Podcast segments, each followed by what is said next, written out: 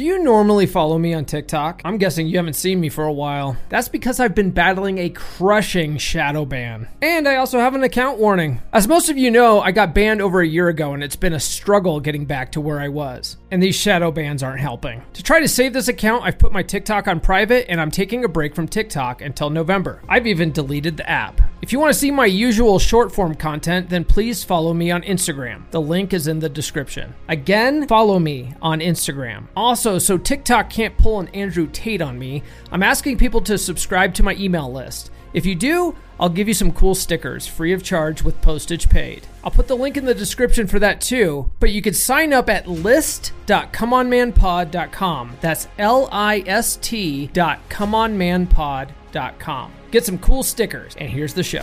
You're listening to the premier podcast for men who want to not only be better with women, but want to be better men in general. This is the Come On Man podcast. And here's your host, Paul Bauer. What's up, everybody? Welcome back to another week of Come On Man. If you haven't done so already, please like, fave, subscribe, hit those notifications. If you are listening on your favorite audio platform of choice, please give us a five-star review and actually write out why you like the show. Help us spread the word to other men. We want to get the word out, uh, especially if you really get value out of the content that I put out all the time. Uh, let your, let your guy friends know, you know, there's always, there's always dudes going through crap in their lives and they could use, you know, other dudes to point them in the right direction, to give them some answers. So send them, send them my podcast, say, hey man, listen to this episode. You'll, you'll really benefit from it. Also, if you really like this show, support the Patreon. Um, there's five tiers available. I know if you listen to like past episodes, there was some some uh, other information that I put out there, but that's because I, I schedule all this shit out in advance, guys, and things change. The the best way to keep up to date on what's actually happening, like right now, is to follow me on social media. Uh, I think Instagram's like the best place to follow me right now. But uh, there's five tiers, and this is this isn't going to change. I think I, I've got this laid out exactly the way I want it. It's it's working out great. But there's five tiers now. The first two are really just, you know, for guys that don't want to invest a lot of money, but they still want to support the show. Uh, the lowest one's like five bucks. So check it out. Link is in the description or go to patreon.com slash come on man pod. All right. Joining me this week is the host of two really fascinating podcasts, uh, The Thought Leader Revolution, and the a relatively new podcast called The Sovereign Man. Uh, the host is Nikki Ballou, and he's a really interesting guy. He reached out to me and, and had me on his podcast uh, at the time of this recording a couple of months ago. Fun interview, great guy, really big into spreading the word of masculinity and trying to bring masculinity back. So check out his podcast. But before you do that, check out this conversation I had with him, and I will bring you that right after these words. If you're struggling to lose weight, you've probably heard about weight loss medications like Wigovi or ZepBound, and you might be wondering if they're right for you.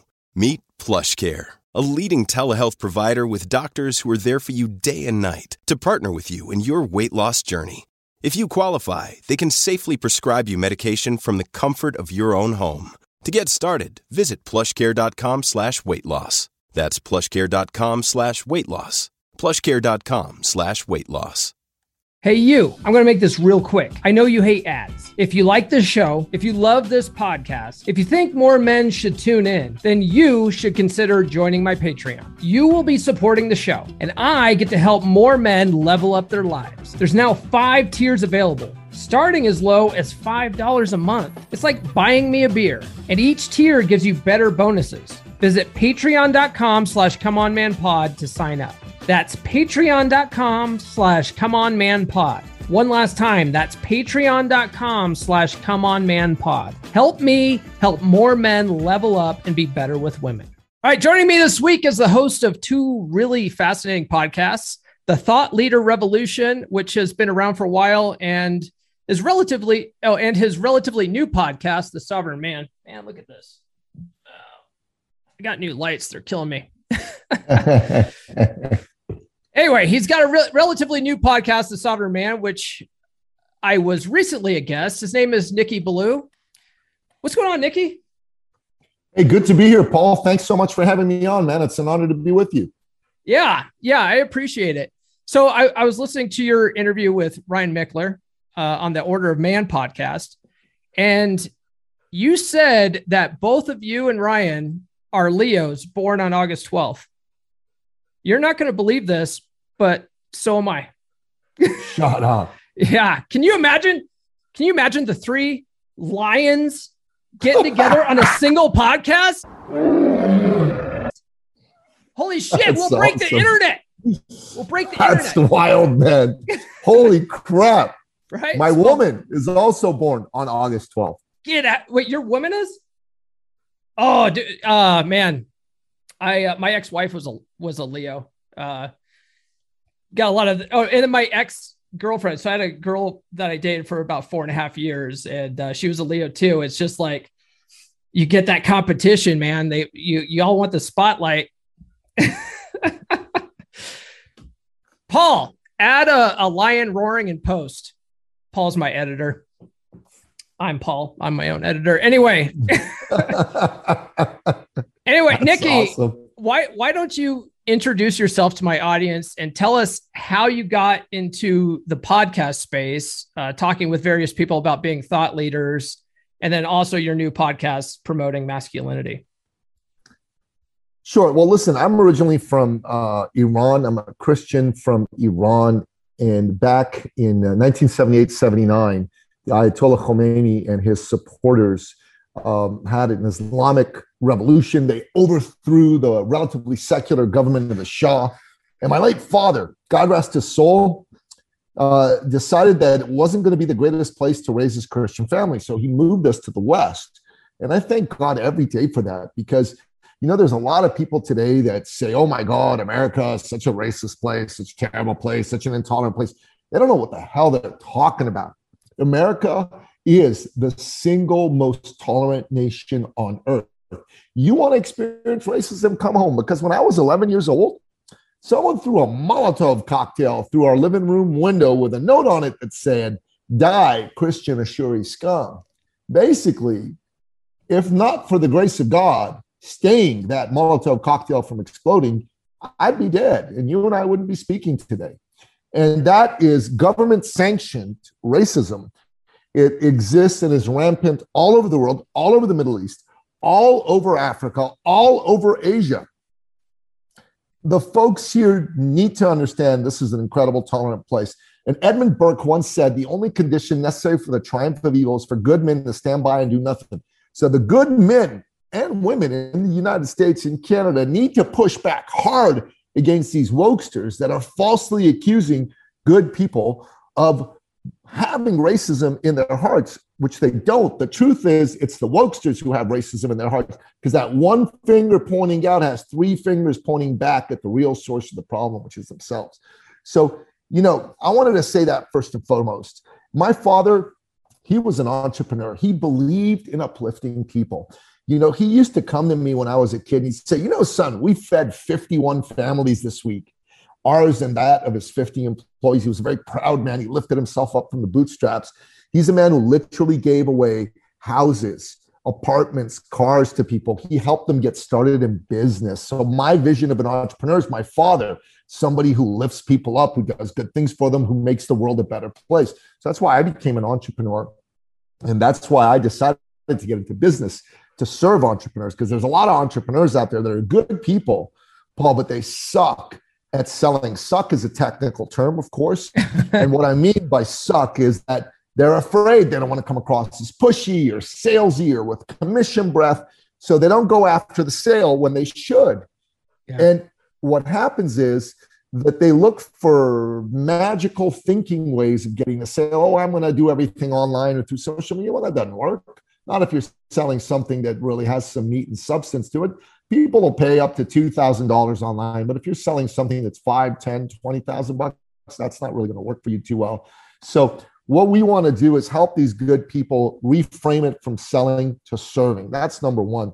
Now, I got into podcasting because my mentor, Mark von Meuster, said, hey, podcasting is a good way for you to build some credibility and get out there. So I said, okay, took the coaching.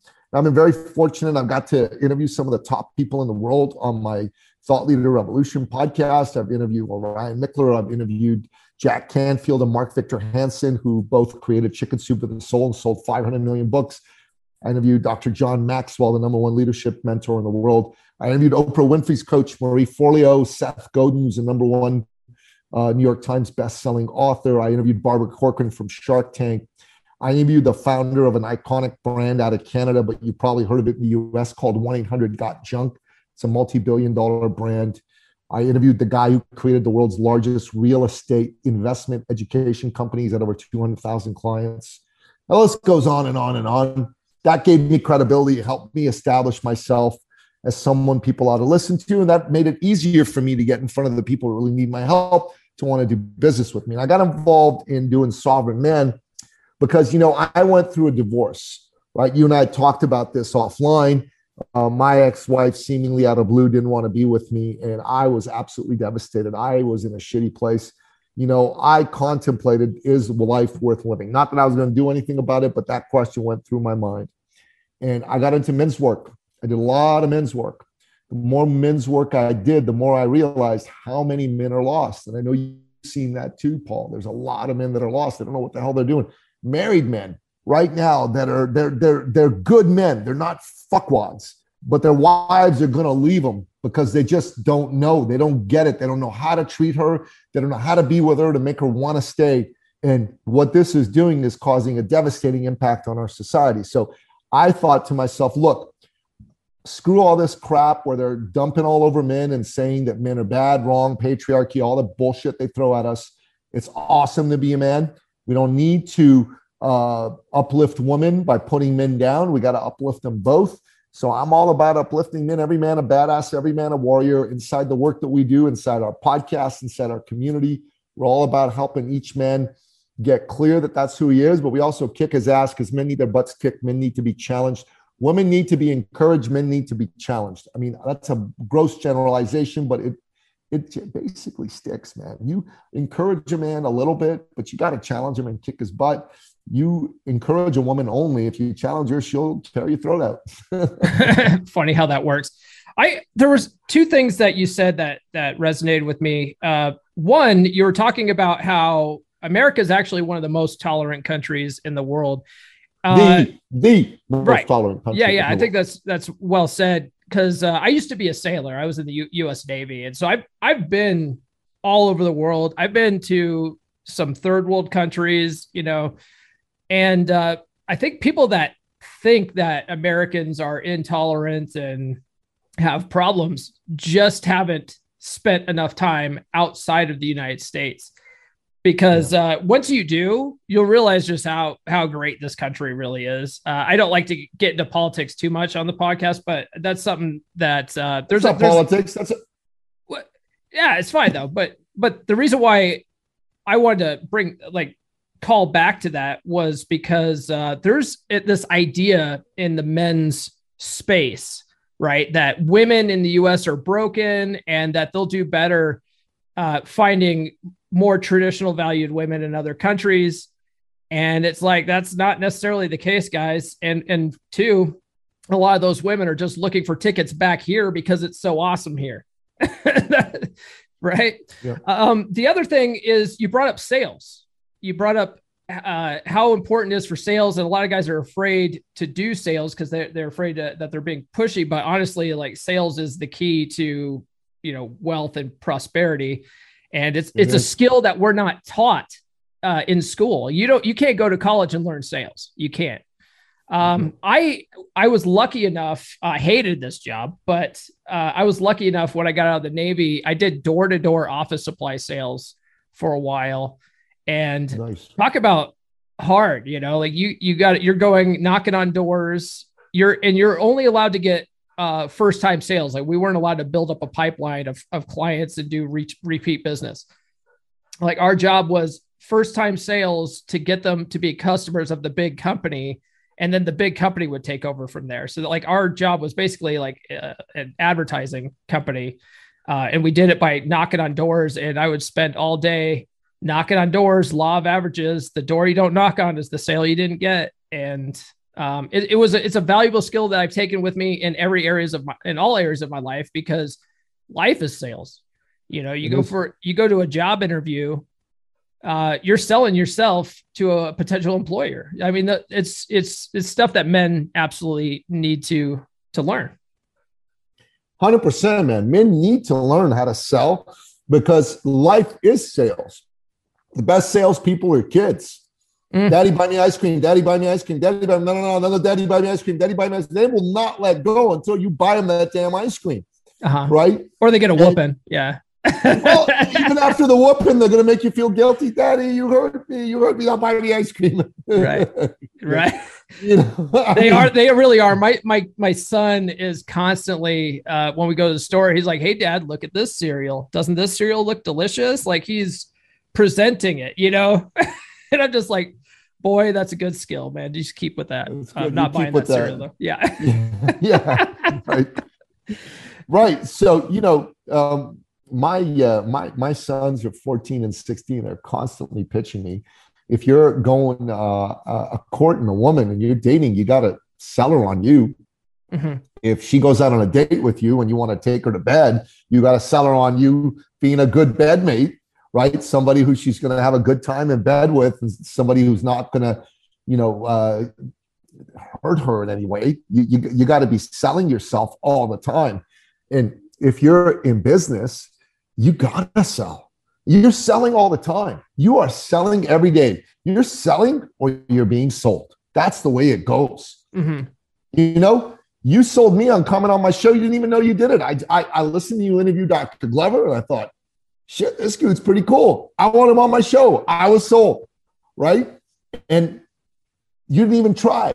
But that podcast interview, yeah. right? That podcast interview that you did with this man was a sales pitch, was mm-hmm. a sales pitch as you as a guest and you as a host. So I thought, I want to have this man on my show and I want to be on his show. So, you know, you sold me and then I sold you, and that's how it is. Yeah. If yeah, you're it, a man. It really is. And, and, and I, I have to do it. I have to do it all the time to, to get guests to come on my show, you know, and you, you've experienced that. I've had, have had to reach out to people that, um, I mean, Doctor Glover, for instance, great guy, but it took like six months for him to get back to me and stuff, you know, but, uh, it was, it, it was how I worded my email to him. I think that was compelling enough for him to come on. one hundred percent, man. one hundred percent. So if a man's listening to the show and he's thinking to himself, well, I don't have a sales job or I don't own a company. Well, you're selling all the time anyways. But if you do have a company and you do have a sales job, that's the kind of thing that I'm all about helping you be more effective with. So you're not thinking I'm too pushy, I'm too this, I'm too that. You're heart-driven, service-driven, but you're also getting the sale. You're asking for the business every single time. That's your job. Mm-hmm. And if you come from a place of serving, it should be an easy thing for you to do. Yeah. Yeah, definitely. Um, now let's go back to your, uh, your Sovereign Man podcast. Uh, you believe that a real man is sovereign over his own life. He takes full responsibility for becoming a better man and owns his success and failures. Can you, can you expand on that idea? Absolutely. So it's funny that you mentioned that, but I was talking to a, a woman who signed up for uh, one of our programs. And when she saw the, that I do a podcast for men called Sovereign Man, the first thought that went through her head is that I meant that we have sovereignty over women. I said, no, that's not what we mean. Okay. First of all, it's not men that have sovereignty over women. It's the other way around, quite frankly. Right. For a lot Secondly, of men, yeah. yeah. No, but, but listen, they, they like it, it, back in Iran, right, which is a traditional patriarchal society. My dad was a big cheese, a big kahuna. He made a lot of money and he was well known in the community, but my mom ruled the family, ruled the family. We bought a house where she wanted the house. Mm. Kids went to school where she wanted to school. When, when we were going to leave Iran, it was my mom that said, hey, we're going to Canada. Okay, that's where I want to go, right? Mm-hmm. So what do you think Dad did? Okay, whatever you say. Yeah, he's a big, tough guy. I'm the man of the house, but yeah. Man of the house was ruled by his wife, you know, worked like a mule to give her whatever she wanted, right? Mm-hmm. Uh, so that's what I mean by that. But sovereignty for a man comes down to five things. A man's got to be self-sufficient in life, right? You don't want to be somebody who's relying on other people. So you got to have financial sovereignty. Why? Well, you don't want to be relying on the government for a handout or your family. Like if you're a young man, you don't want to be relying on your mom and dad to, to keep you solvent. You need to be keeping yourself solvent, right? So that's financial sovereignty. Well, physical sovereignty, you want to be in good health. You don't want to be relying on somebody to push you around in a wheelchair, right? Paul, you want to be in good health. So you got to have physical sovereignty. Intellectual sovereignty. Well, think for yourself. Don't let the government think for you.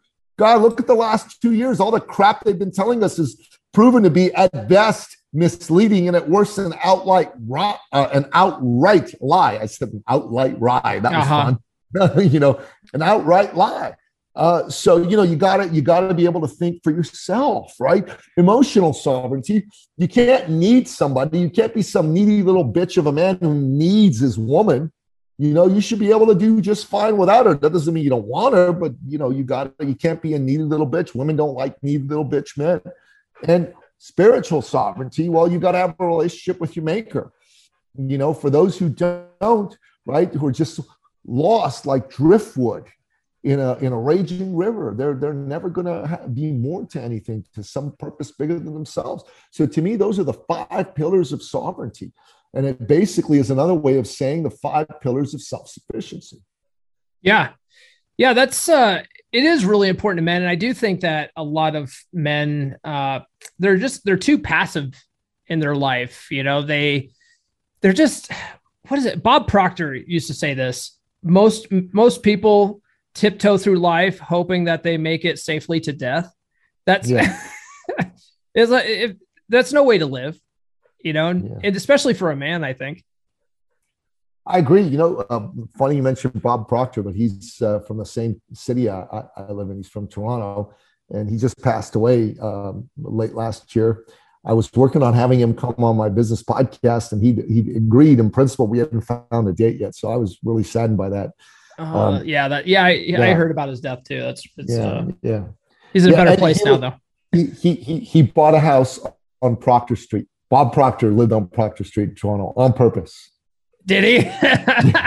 That sounds like him. Yeah. All right. That was awesome. Yeah, yeah. But you you know, um, Henry David Thoreau, in his immortal series of essays on Walden Pond, talked about how most people live lives of quiet desperation. You don't want to be that kind of man. You mm-hmm. don't want to be living a life of quiet desperation. You want to live a life where you grab it by both hands and you're just living large. You're going after the things you want. You're daring mighty things. You're dreaming big dreams. That's what a man's all about. Man's got to be choosing a purpose for himself, getting out there and making it happen for himself. Because if he's not, he's going to be nobody. He's not going to feel good about himself. He's certainly going to be nobody who's attractive to a woman. Yeah. Yeah, absolutely. Absolutely. Um, Nikki, I, I didn't know this about you when we last spoke, but in doing my research, I found that you've written a couple of books. Uh, eight, thought, eight to be exact. Eight, eight books. Oh, okay. Um, the, the two I found, though, just on Amazon were uh, The Thought Leader's Journey, and you co-wrote The Power of Connecting. Can you yeah. tell tell us a little bit about those, and maybe, you know, a sure. brief snippet on your other books? So the first book I wrote was called Finish Line Thinking, How to Think and Win Like a Champion. That was a number one international bestseller in a lot of countries. We we sold thousands and thousands of copies. It was really cool. I used to work with a bunch of Olympic gold medal athletes in track and field. My lady is a three-time Guinness World Record holder for running twelve hours on a treadmill. So I've studied the mindset of, you know, gold medal athletes, top thinkers, the number one salesperson uh, in, in real estate, the number one entrepreneur in a particular industry. And I distilled it down to thirteen principles on how champions think and win. So that was my first book. It was, it was very successful. And then I wrote a children's book called Kathy Capitalist and Johnny Jobmakers for kids under the age of eight. It's illustrated. It's about teaching them the principles of free enterprise, capitalism, uh, and freedom. Great little book. If you got kids under the age of eight, go pick up a copy. Then I wrote um, uh, a book called uh, The Thought Leader's Journey. That's uh, written as a parable, a fable of life. It's the story of a young man named Paulo who was working for a big, bad tech corporation, and he longs to have his own business. So this is a, the, the story of how he goes through the journey of actually making that happen. I wrote uh, The Power of Connecting, how to, uh, how to Activate Profitable Relationships by Serving Your Network. That book is about really delving into your own connections, your own network, and leveraging them to grow your business. You are one transformational connection away from a transformational change in your business. That's one of the things that I believe seen happen for myself and tons of people. So that's in there. It's a very well-researched book, very well done. I co-wrote it with the owner of B N I Canada. Uh, a really, really great book. And then my latest book that just came out is called uh, How to Create a, a Million Dollar a Year Income. I co-wrote that with Perry Wong. He's a top insurance broker in Canada who's been making over seven figures a year for the better part of a decade. I'm his coach, so we put the book together on how, how to go about doing that. And I wrote a political book called um, The Great Patriot Protest and Boycott Book, The Priceless Guide for Christians, Conservatives, uh, and Trump Warriors on How to Cancel Cancel Culture and Take Back America. I wrote that with Wayne Allen Root. And I wrote two editions of Finish Line Thinking. So that's the eight, and I've got two or three more books in the works right now. Wow, that's a that's pretty uh, impressive. Uh, going back to your Power of Connecting, so, so that one's talks a lot about uh, networking then, you said? Yeah, networking, going into your own into your own network, leveraging yeah. that network to grow your network. Because listen, here's here here's the deal. Um, let's say you uh, want to grow your business and you have, say, five hundred contacts in your phone, in your LinkedIn, and your whatever, and about fifty of them are people you really love. They love you. You get along. You've done business with them. You're good friends. What's the best way to meet fifty more people like them? Through them. Mm. Who knows more people like you than you, Paul? If I want to get to know more um, coaches in the space uh, of working with men, do I go talk to Paul or do I go talk to a real estate agent? I go talk to Paul, right? Just makes perfect sense. So you go to your best people. You say, look, hey, Paul, it's Nikki, man. I, listen, bud, we're good friends. I love you like a brother. I've known you for a long time. Um, listen, I, I want to know more people like you. And the way I figure it, the best way to know more people like you is people is through you. So who do you know that's just like you, great guy, you know, in the space, blah, blah, blah. You'll probably be able to just look through your phone and figure somebody out. But then the next thing I'll say is, I don't want to just be a taker. I want to be a giver. Who do you need to meet? I've been thinking about a couple people I think you might meet, maybe a potential client, whatever. I'll be proactive and give you that name. And then after I give you that name, I'll even say, who else do you need to meet? So that way, I go through my best fifty connections. I can have another fifty great connections. Mm-hmm. If you're smart about that, that's twenty potential clients for you right there if you're a businessman. Yeah. Yeah. I've, I've said it before on the podcast too. I have a, I have a, a dating coach friend who's his whole spiel basically is teaching men how to meet women through social circles. And largely what all he's teaching is networking. And uh, so every time I have him on, we talk about this, but basically, every job I've gotten in my career has been mostly because of people I know, not necessarily what I know. Um, is at least got me, uh, you know, an introduction, my foot in the door, and then then I could showcase what I know. But uh, it was those those connections and people like saying, "Hey, you should uh, meet my friend, you know, my friend Paul. He knows X, Y, and Z." That got me as far as I've I've gotten in my career for sure. So it's a So like we talked about sales being such a powerful tool for men to know, networking is also excellent skill to learn. Agreed. one hundred percent. So one hundred percent. Yeah, check out, check out his book on Power of Connecting on that. Um, now you and I connected, speaking of connecting, uh, because you saw my interview with Doctor Glover uh, after you read his uh, No More Mister Nice Guy book. Uh, what were your biggest takeaways from No More Mister Nice Guy? And, and and what do you think men can learn most from that book? Well, the, the fellow who is the proverbial nice guy actually isn't a very nice guy. That's the first thing I got from that. He's actually a passive-aggressive asshole.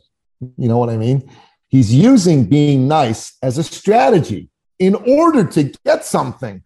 And that's what makes him not so nice. It's gross. It's not real. And so the first thing I got is stop being nice to get women to like you, go to bed with you, whatever. Right? Yeah. Be nice because, you know, you're nice, not because you want something. right? Yeah. And um, you need to dig deep, because you might listen to this and go, no, no, no, but I am nice because I'm nice. But you're probably not. You probably decided that was the right strategy and mask and persona for you to to, to fit yourself into. So I think I think uh, male feminists fall into this category. Yeah, yeah. You know, they're putting on a That's facade. Hilarious. Yeah, it's it's That's sad. Hilarious. It's like, I mean, the prime minister of my country, Justin Trudeau, calls himself a feminist, and I would argue he's anything but a feminist. Mm-hmm. Uh, he he uh, he decided that he was going to have half his cabinet be composed of women, uh, so he uh, he promoted some women who weren't qualified, quite candidly, because there weren't as many women elected as there were men. The pool of, you know, candidates to choose from was bigger with the men, but he promoted women who weren't qualified, but he did promote one woman who was very qualified, Jody Wilson-Raybould, and um, she caught him breaking the law, and she called him out on it.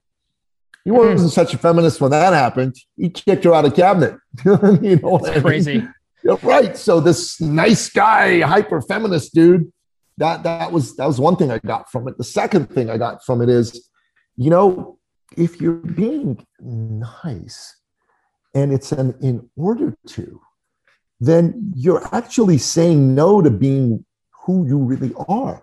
Mm-hmm. And you're not an attractive person when you're being fake, because people just, they can smell it a mile away. They don't know why they don't like you, but they don't like you because you are fake. And there'll be people, oh, but he's such a nice guy, but he really isn't, because he's not being real. He's not being honest. So be yourself, be yourself. Don't be nice. Like, listen, If um, we all do this, I've done this recently, but if somebody uh, somebody makes an offer to sell you something, so I'm a knife collector, right? Uh, and I spend a lot of money on knives because I just freaking love the things. So there's a knife collector that was on my podcast. He passed away, and his son uh, has a bunch of his knives and is, you know, selling the collection off. And he was a custom knife maker, and there's a particular knife of his with a Patriot flag on the handle that I wanted to buy. And uh, when the knife came out, that knife was five hundred bucks. Well, he offered to sell it to me for eight hundred bucks. And I said, well, eight hundred bucks, it's a lot. He says, well, listen, man, right now, you know, this isn't available through dealers anymore because my dad's dead. And um, I don't think I can get it to you much cheaper because I got to buy it from somebody. I got to pay him a certain amount of money. And he, he said, okay, I'll give it to you for seven fifty. And I didn't really like the price, but I liked the knife, and I said, okay, I'll buy it. And the truth of the matter is, I was I was just trying to look cool a little bit. I, I could have said no to him and said, fuck off, I don't want the knife, but I didn't. Mm-hmm. Now, is it a good investment? Well, the maker of the knife is dead. He's not going to be making any more of them. It is a beautiful knife. Within the world of collections, probably going to go up in value, but all that's justification after the fact of me going against what I knew in the moment, which was, nah, I don't buy it. Mm. So I bought it, you know? Yeah. But there's, there's, you know, is it the worst thing I've ever done? No, no, it's not. But also it was an example of me being a nice guy in this situation. Sure, sure. One thing I, I tell guys too, because uh, they'll read that book uh, or they'll hear the title of it, you know, and uh, they'll say, oh, I can't be nice to women. I guess that means I must be an asshole to them. It's like, no, you, you can be a, and I always, so I always say, you can be a good guy, but you can never be a nice guy, because it's specific. I'm specifically talking about nice guy syndrome, which is what Doctor Glover's talking about in that book, which a lot of guys suffer from. one hundred percent. You know, um, Jordan Peterson has a wonderful quote. He said, a nice man is not a good man. A good man is a dangerous man who has it under voluntary control. I yeah. freaking love that quote, bro. I love that quote. Yeah, he's a monster, right? Yeah, man, he's good. He's yeah. from Toronto, man. He's from my hometown. He's one of my homeboys. There's a lot. There's a lot of uh, Jordan P, baby. I got. I gotta say, there, there's uh, there's some good guys in the men's space that that come out of Canada. Um, You know, uh, Ryan Stone, Rich Cooper, great guys. They're Canadians. Yeah, Rich you know. is Rich is from Toronto too, man. Yeah, I had him on my podcast once. Uh, wanted to have him back on after his new book came out, and I said, "Hey, Rich, want to come back on?" I sent him an email, and he said, "Yeah, yeah, let's do it." And then he disappeared, but we'll get him on one of these days again. Yeah, he's been busy lately. So have you read his new book, uh, Unplugged Alpha? Yeah, Unplugged Alpha, yeah. That's when I called him. I said, hey, I read your new book. Come on. Yeah. Yeah, I love that book. That's uh, that's one that I've added to my my multiple read rotation. It's it's very clear and concise. Um, you know, I, I, have you read Rational Male by Rolla Tomasi at all? I purchased it. I haven't read the whole thing yet. It's yeah. a bit of a dense book, man. I, I've listened to Rollo speak. Yeah. Yeah. It's a dense book. It's not written as a readable book. No, it's deep. Uh, so yeah, one of the things uh, I talked to Rich about was how his book, I, I feel like a lot of guys read this stuff. They get into, you know, No More Mister Nice Guy. They, they, they read Rational Male and stuff like that. And then a lot of guys get really butthurt and hate women, you know? And so I, that's what I love about Rich's books, because it's short, concise. It, it explains this stuff, but also tells men what they can do about it. It gives them actionable advice, which I think a lot of men need. You know, they need a little direction. My books are all short and sweet. You know, my first book was like, when I wrote the first edition of Finish Line Thing, it was just thirty pages. The second edition's forty-two pages. Mm. My other books are all between one hundred and one hundred fifty pages. My philosophy of book reading, and I read big, thick books. So I've read Robert Greene's book, like the thirty-three strategies of war and shit like that. And I like yeah. long books. I read Clouds of Glory, which is the biography of General Robert E. Lee. And that thing's a monstrous book, you mm-hmm. know? And I read Witness by Whittaker Chambers. Now, if you've never read Witness, you want a, a study in courage, you need to read that book. That is an incredible book. Um, That book and the, the accusations that uh, Whittaker Chambers leveled against um, Alger Hiss made Richard Nixon and uh, propelled him to the White House, quite frankly, because he's the one who went after Alger Hiss. And um, amazing stuff. But books need to be short and sweet and to the point, because that's when men will read them. Yeah, unfortunately, because a lot of guys, a lot of guys are inherently lazy, I think, but, uh, I, but I'm the same way. Um, and I, I, I listen to everything on audiobook, just cause for me, it's effortless learning. I can go up on a run, listen to it. I can listen to it in my car. And, uh, every once in a while I'll get a book. Like, yeah, I listened to uh, Robert Greene's uh, forty-eight laws of power. It's like fifteen hours long or something. I'm just, I, and I look at the, the timeline of it. And I go, good Lord. All right, time to dig deep in this one, because it's going to take me a while to get through. But yeah, shorter books, I, I'm a little more uh, open to, for sure. Um, one hundred percent. um, so I, I mentioned earlier, I listened to your interview with Ryan Michler on the Order of Man podcast. Uh, one of the things you you, you were talking about is you, you have a, a real problem with the term toxic masculinity, and I do too. But what's your particular yeah. problem with it? Well, it's the most sexist, evil term there is. It's about painting an entire gender as toxic. Imagine if you said that about women, mm-hmm. oh, or yeah. about folks in the folks who consider themselves trans. You, you, you kidding me? It would not be allowed. It shouldn't be allowed around yeah. men. Someone ever uses that phrase around me, I'm going to give them an earful. Yeah, I, I like to say that there's no such thing as toxic masculinity or toxic femininity. There's just toxic people. Agreed. Agreed. But, but yeah, like, oh man, it's such an overused term. I get accused of it. Uh, whenever I make like, you know, my social media posts and stuff like that, you'll I always get some kind of feminist in the comment or whatever, calling me a, you know, um, a misogynist or, uh, oh, this is toxic masculinity. Why are, you, why are you perpetuating this? I'm like, there's nothing toxic about masculinity. Nothing. Like, masculinity built the world, brother. Masculinity built freedom. Masculinity built the society. Masculinity defeated Nazism. Masculinity won the Cold War. Masculinity built the Panama Canal. Mm-hmm. Are you kidding me? That is wonderful stuff. Hey, femininity is equally wonderful in different ways. Mm-hmm. But to pretend that masculinity isn't needed is crazy. I mean, to me, one of the reasons why I think the enemy is coming after us It, it, by attacking men and masculinity, because they know if they turn us against each other, they can divide and rule us. And that's a strategy as old as time itself. Julius Caesar used it to conquer Gaul and Germania. Mm-hmm. Yeah, you uh, you also mentioned, uh, I think you mentioned it in, in our conversation on your podcast, but uh, you also mentioned it on, on Ryan's podcast too, um, about how Russia planned this. Uh, yeah. And you said there was there's an actual book on it. You, you want to tell that story real quick? Sure. The book's called Willing Accomplices. It's by Kent Clisby, a former C I A case officer. And the, the story that he tells inside that book is extremely powerful, which is that in nineteen seventeen, when Vladimir Lenin effected the first communist revolution in world history, and, and Russia went communist, he wanted to make the whole world communist. That was his plan, you know, worldwide revolution. But standing in his way was who he called the main adversary, the United States. And he knew he could not frontally assault the United States and defeat it. So he, he realized the best way to defeat the United States was to subvert it from within. He was going to use the United States' very openness against it. Now, the very first uh, you know, progressive, almost Marxist president that America had was Woodrow Wilson. Quite possibly the worst president in American history. He was an out-and-out bigot. He was an open bigot and an open progressive. And he wanted to do away with the Constitution. He couldn't, thankfully.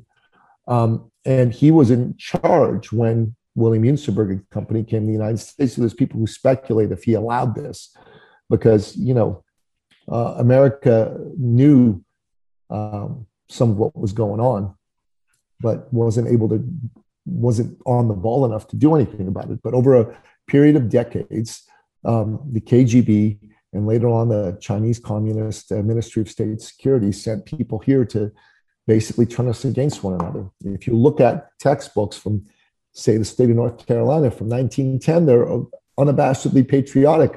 In twenty ten, they're basically they're hating the country mm-hmm. and talking about everything that's bad about the United States. That's bullshit. That's yeah. why we have to have good men stand up. That's why Ryan Michler's are necessary. Paul Bauer's are necessary. Nikki Ballou's are necessary, brother. Yeah, I agree. One thing uh, I, I found uh, refreshing, I, I, I lived in California for about fifteen years, and my daughter started school there. And in the private or the private school, uh, public school system there, they, they didn't do Pledge of Allegiance, um, which I grew up on. We did Pledge of Allegiance like all the way through, I think, uh, junior high school and stuff like that. We didn't really do it in high school, but high school is kind of a different game because you don't really have a homeroom or anything like that. But um, it, but we did it growing up. Like I knew it. And uh, I came from a real patriotic family. And so they didn't do that in, in California. Uh, and then when we moved back to Colorado, uh, I live in a small town here, and it's a it's a very rural um traditional conservative type cowboy town where I live, and the, the, the public schools here still teach it. And, w- and when I first moved here and got my kids into school and found that out, I was like, that's awesome. That's so great. And a lot of people, they complain about being proud of your country as, oh, that's white nationalism. It's, it's such a, it's such bullshit. You know, it's, it's like, there's it's a lie. There's it's nothing wrong with, with being proud of your country. I, I don't think, I don't care what country you're from. Are you kidding me? The United States of America in two thousand eight elected a black man president in a white majority country. Mm-hmm. So over forty percent of American whites voted for a black man to be their chief executive. Trust me when I tell you, this will not happen anywhere else. Mm-hmm. Trust me when I tell you this. People are very tribal in the rest of the world. They will not vote for someone who is not of their tribe to be in charge of their nation's destiny. It just won't happen. Mm-hmm. And everybody, my answer to everybody who says America is racist is they elected a black man president. What are you talking about? Not just elected him, reelected him. Mm-hmm. You know, uh, it's um, it's. a nation where anything's possible. It's a nation where everything good happens. You can be anybody from any background. You can be the poorest of poor people. You can still make it. Yeah. Even people who hate America, like LeBron James and Colin Kaepernick, are, are making millions because they have a talent that's valued in the American marketplace. Yeah. Yeah. One thing, uh, one thing I get, I get frustrated with people where they're, they're like, oh no, no, you had, you had more opportunities because of where you grew up or because of the color of your skin and stuff like that. I'm like, look, you can think that, but literally everyone has the same exact opportunities. My, my mom grew up in a, uh, in basically a shack in the middle of nowhere, northern Colorado. They had an outhouse because they didn't have running water. They had a like a like a water pump. Like, I'm talking dirt poor poverty shit. You know, like they basically were living like like the old prairie days, you know. And my mom, uh, bless her heart, didn't want to live that way. So she found a way to go to college, get an education, and she became uh, a, a nurse. She became a re- registered nurse and made more money than her parents did. And so then I grew up in a basically a you know lower middle class family with my mom basically being the major breadwinner because my dad uh, just bless his heart too. He he didn't really have that much ambition, um, but they got by. And they had no way to pay for me to go to college. So I was like, well, what, how, how can I pay for college? So I joined the military. I figured it out, you know, and now I'm doing better than even my parents are doing, you know, are doing. My brother's doing better than my parents ever did. It's not like it's impossible. You know, you just need to take advantage of the opportunities that are available. And uh, guess what? The mil- like, I'm not saying it's for everybody, but the military is basically available no matter where you live in the United States. If you live in the ghetto, there's a lot of guys I knew in the military that joined it to get out of the ghetto. Yeah.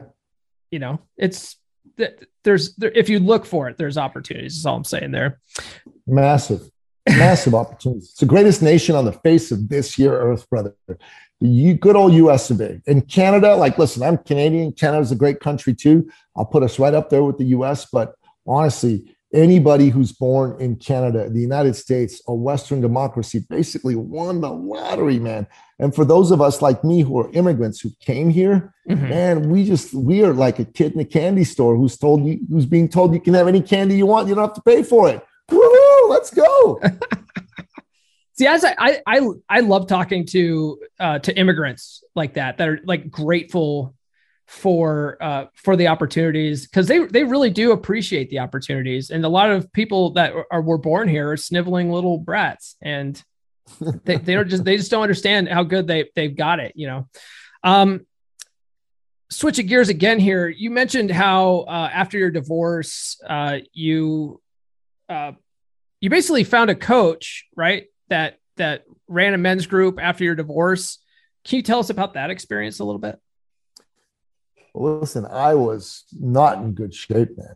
I felt lower than whale shit, you know, like I felt like a loser. I felt like uh, I'd let down myself, my family, my kids, most of all.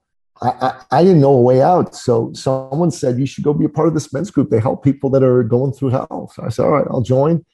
And it was a relief, and it was confronting at the same time. It was a relief because there was someone who said, it's going to be okay.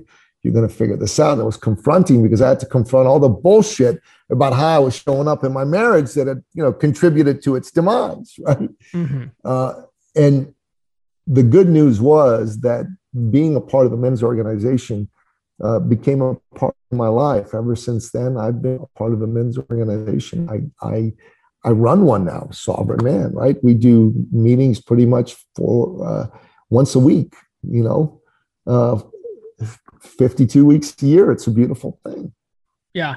That's really great. That was one of the things that I took away from Doctor Robert Glover's book too, is how important it is for men to spend time with other men.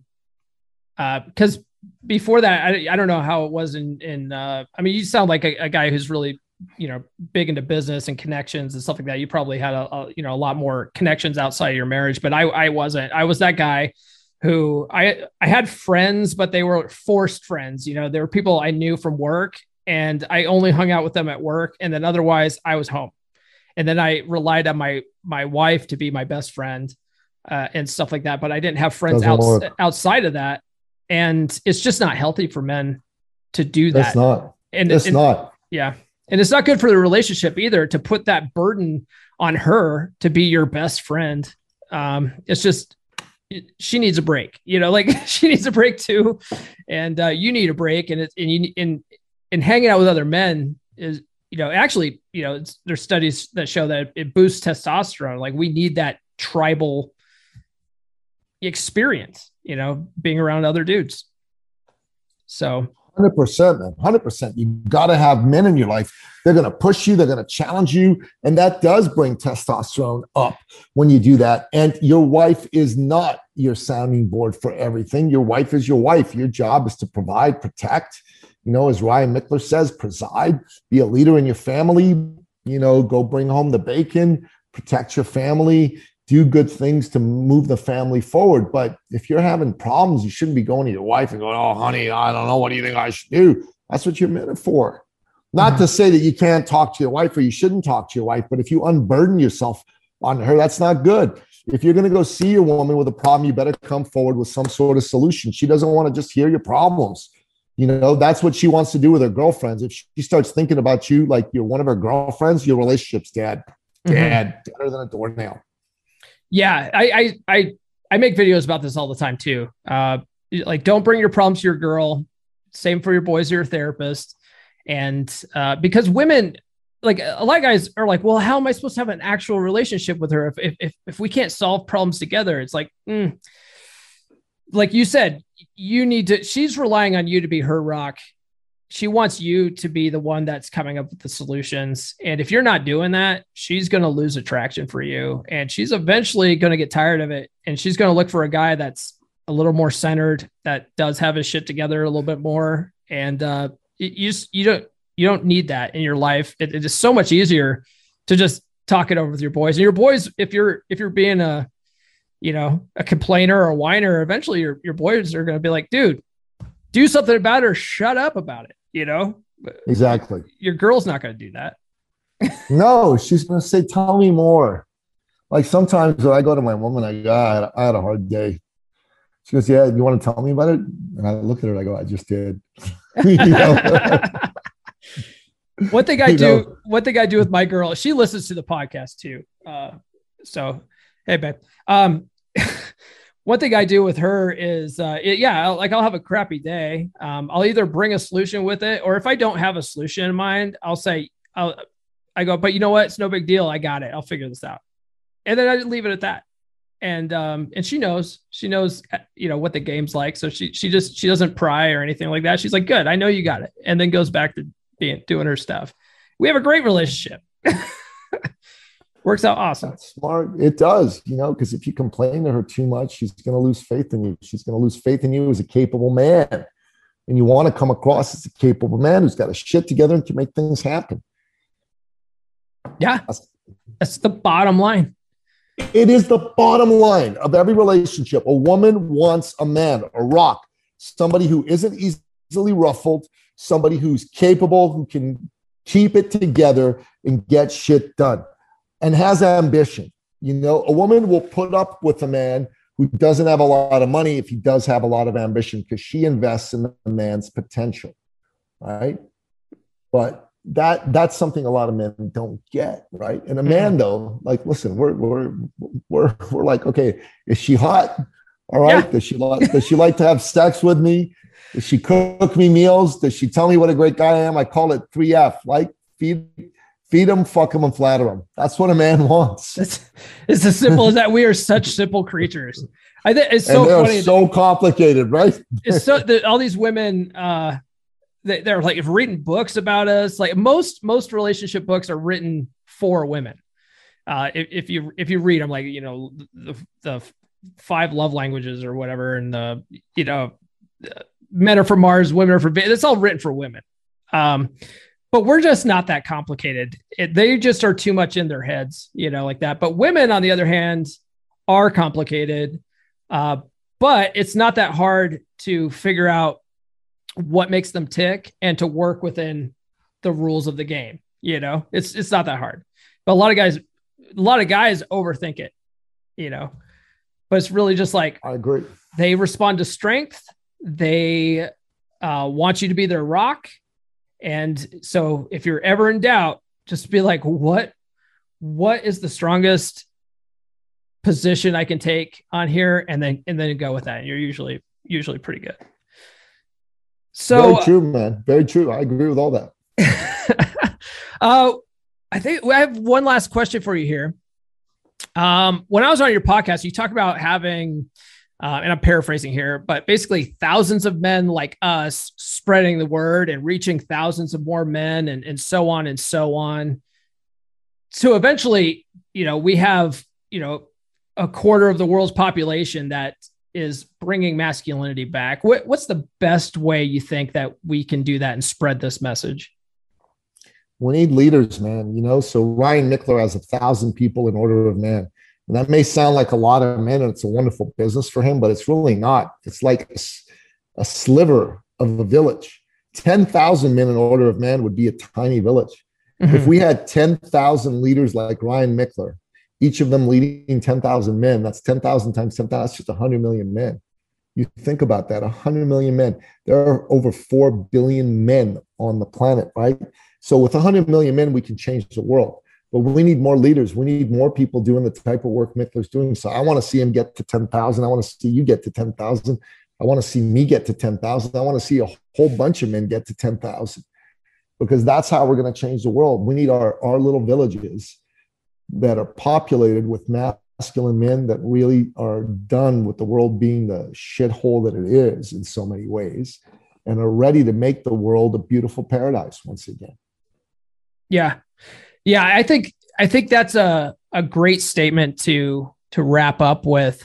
Nikki, thank you so much uh, for joining me today. I really appreciate it. Um, the podcast, again, The Thought Leader Revolution, and also The Sovereign Man. Uh, why don't you tell people where you can where they can find you online? Well, those are two good places. Um, I'm, I'm going to make an offer to any anyone listening to this who's a man who wants to talk about any man issue whatsoever. If you go to my main website, it's called e circle academy dot com. That's my main business website. There's a button in the top right-hand corner that says book a success call. It's usually for a business call, but just go there. There's a little form attached with it. Tell me you, you heard me on Paul's show and you want to have a conversation. Let's have a conversation. Let's talk about the things that matter to you as a man. And I just make myself available to any man who wants to do that. Now, I'll tell you this. I know most men aren't going to take advantage of that because that's just the way men are. They're going to think, oh, yeah, it's a good idea. Then they're not going to do it. But I want to I want to get you to take advantage of it. If even one man calls me, I'll be happy. You know, when I was on Ryan Michler's podcast, forty-three men uh, took advantage of that. And that was amazing to have conversations with forty-three men. Yeah.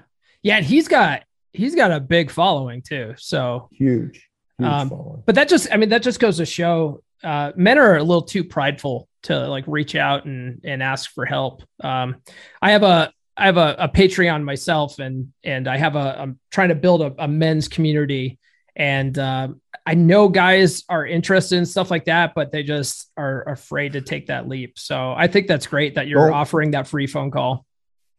Don't let your fear choke out your, your, your dream and ambition in business or in life. If you like what you hear, you want to get on a call, you should do it. And I say this to any man who listens to you on my show or Ryan on my show, whoever, talk to these dudes. Talk to them, because they may have uh, something for you that I don't, you know, and their community may make sense for you. And that's that's the truth. You, you got to do it. You, you got to take advantage of it. And, and if you're a businessman and you're listening to this and you want to talk business, we'll talk some business. And, uh, you know, if you have a podcast and you're listening to this and you want to have me come on your show, great. Or have Paul come on your show, great. But take action. Anyone listening to this, it, the one thing I want to leave you with is be an action taker. Do something. Don't just listen to this and go, that was great, and then forget all about it. Take some action out of something you heard here on the show today. And that's a wrap. That's a great message, Nikki. Thank you so much for joining me. I will give you the rest of your day back, sir. Yeah, it was awesome being here, man. God bless you. Nikki, thanks again for joining me, man. I apologize that this episode came out so far after the interview that I had with, uh, that you did with me on your show. Uh, but, you know, that's just the way it works sometimes in this business. But uh, you're a great guy, fun guy to talk to. Uh, I like that we're both Leos and we were both born on August twelfth. Uh, so I, I'm serious, man. Uh, reach out to your buddy Ryan Michler. Let's do this. Let's let's let's get this uh, trio happening. Let's let's break the internet. All right, guys. Um, hey, again, I want to mention the Patreon. Help support the show. Visit patreon.com slash comeonmanpod. The link is in the description. There's five tiers available. The lowest tier, the bare minimum, guys, five bucks a month. Five bucks a month. You, you don't skip going to Starbucks one day and support the show with your with the five bucks uh, per month, man. You know, it, it, it helps more than you know, and it helps spread the message to more men. All right, that's all I have this week, guys. I hope you hope you enjoyed it. Hope you got a lot out of it, and we'll see you next week. This has been the Come On Man podcast. New full episodes served hot every Monday morning on your favorite podcast platform of choice. So subscribe now. Follow Paul on social media. The links are in the description. Now, go out and get it.